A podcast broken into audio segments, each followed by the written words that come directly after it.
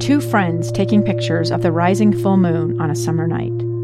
Two teenage kids doing what teenage kids do. When a stranger with a gun and a death wish changed everything.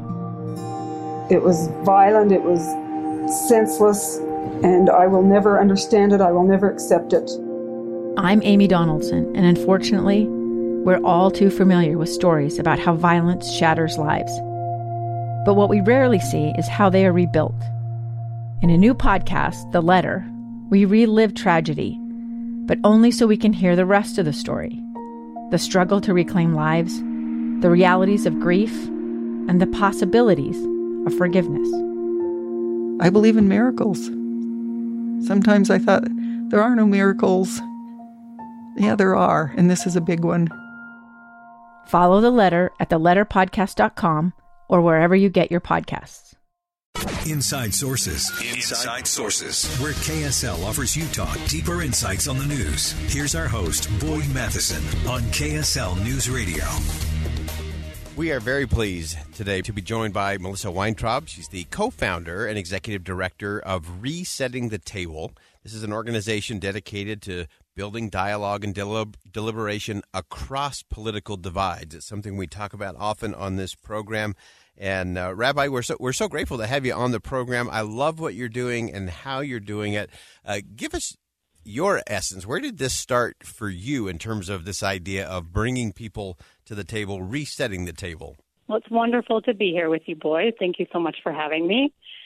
So, uh, my professional background was working on the Israeli Palestinian conflict, which I worked on for a couple of decades and um, had founded another organization that was um, working to uh, build the capacity of the Jewish people to be positive agents of change in resolving the Israeli Palestinian conflict. And essentially, what drove resetting the table into existence was the insight that to transform the Israeli Palestinian conflict, we were going to need peace building among third parties engaging with that conflict from the right and the left and across the political spectrum, every bit as much as between Israelis and Palestinians, you know, mm-hmm. within the Jewish people, within yeah. the Palestinian people, among Christians. So that was a very niche focus, but that, that insight gave rise to resetting the table. And initially, we were exclusively focused on dialogue and deliberation across political divides surrounding the Israeli Palestinian conflict. And along the way, we developed a robust methodology and toolkit for helping people go toward the heat of their political arguments and come out the other side with mutual recognition and mm. insight and problem solving and creative thinking. And then in 2016, like many, we had a wake up call that our own country was degenerating into intractable conflict and that our toolkit was desperately needed more broadly here. And so we expanded our focus. Oh, I love that and I love this whole idea. I want to get into some of the uh, the toolkit and some of the methods uh, that you've been using. You talk about this idea of of going through the heat and really coming out the other side. And to me, that going through the heat actually gets you to the light uh, that we're actually trying to get to, regardless of what the issue is. But give us some some perspective in terms of some of those methods, some of the things that you're finding are working to help us talk uh, not just at, at each other or yell at each other across the table uh, but to actually talk to each other with dignity, moving through even heated conversations to to get to the other side. Yeah, absolutely. Um, so I'd say that the the riddle of our work, kind of the million dollar question in terms of the how we do this, how do we, in the face of volatile differences, transform all the tendencies of conflict? Like we tend to get rigid and self-absorbed and you know mm. impervious to the perspective of the person right before us even if we love that person very much right when, yeah. when we're in conflict how do we shift all of that into what we call mutual receptivity which is essentially you know you talked about talking past each other like how do we really take each other in you know uh, yeah. whatever might bring us to a conversation across disagreement whether it's healing a relationship or a desire to learn something or to collaborate better or a desire to persuade and to have an impact on each other's thinking, like all of that is going to be maximized if we can produce receptivity in others and in ourselves. Um, so there's no more powerful way that we have found to produce receptivity than to ensure that those we're talking to or others in our communities, if we're community leaders, feel seen as they see themselves, essentially, and as they wish to be seen. Um, there's a wealth of research that shows that the more people feel that who they really are is truly seen by others, the more they feel a sense of connection and generosity, even in the face of strong disagreement and challenge. Um, so interpersonally, we teach practices to help accomplish that, you know, to be able to capture each other and reconstruct each other's lenses on their own terms until, you know, we lean forward, in our chairs and say, exactly, yes, that's, that's me, that's it. Um, we call that a bullseye reflection. Mm. And that's a technique that we teach people to practice interpersonally.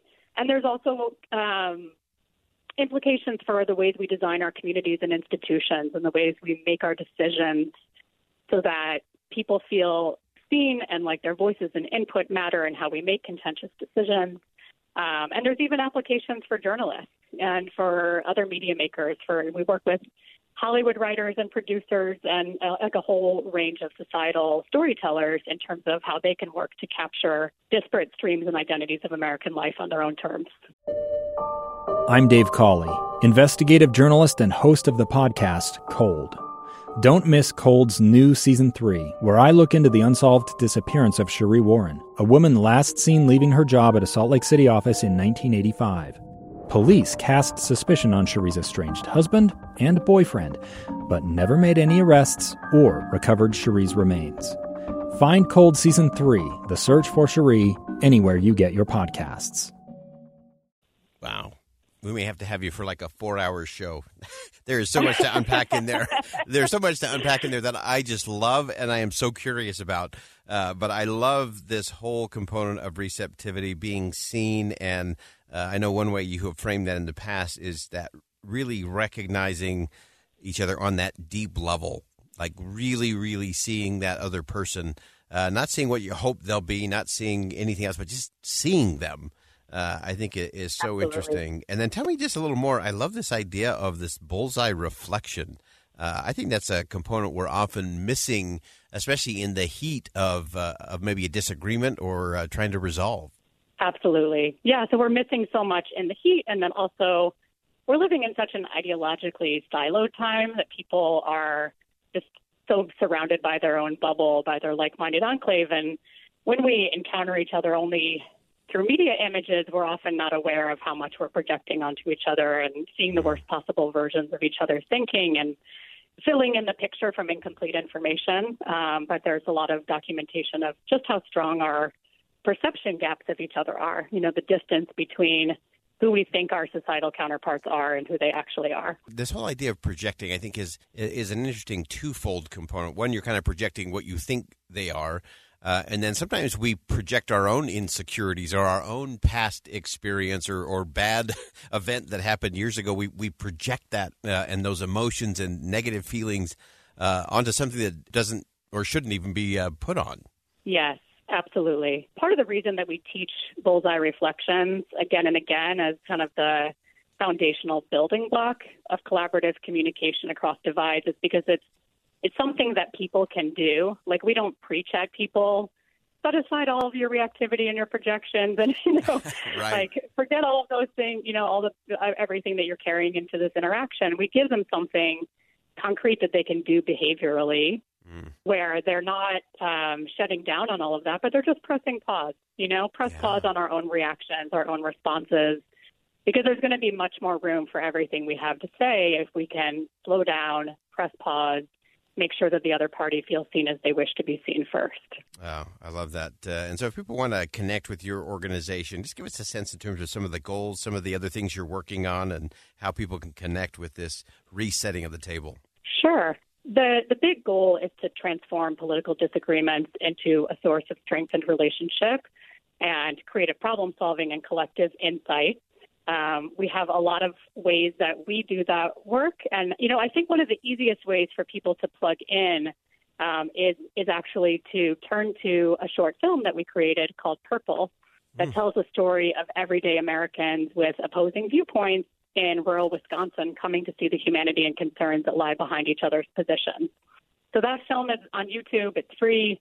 Uh, we have a discussion guide that connects to it, and hundreds of churches and high schools and universities and libraries have shown the film, and um, it's a very easy touch point where people can see people engaging in these kinds of conversations, and then they can also uh, run a 90 minute process that we've written up in detail where they can teach them skills for these kinds of conversations uh, and practice them in relation to the characters in the film. Oh, I love that. Uh, again, the organization is called Resetting the Table.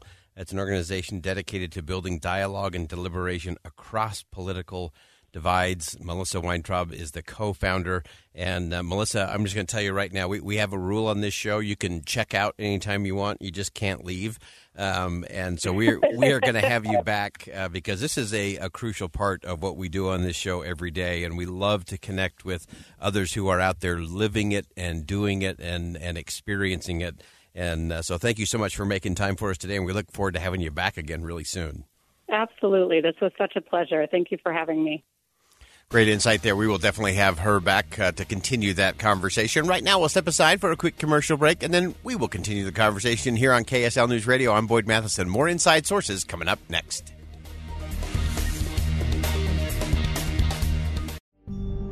It's the story of an American held in a dark Venezuelan prison. Then all of a sudden, they all kind of lined up. They pointed their guns at me. And this is the point where I thought, I'm going to die today. I'm Becky Bruce. I spent a year working on Hope in Darkness, which now has more than 2 million downloads. Find it on kslpodcast.com or wherever you listen to podcasts.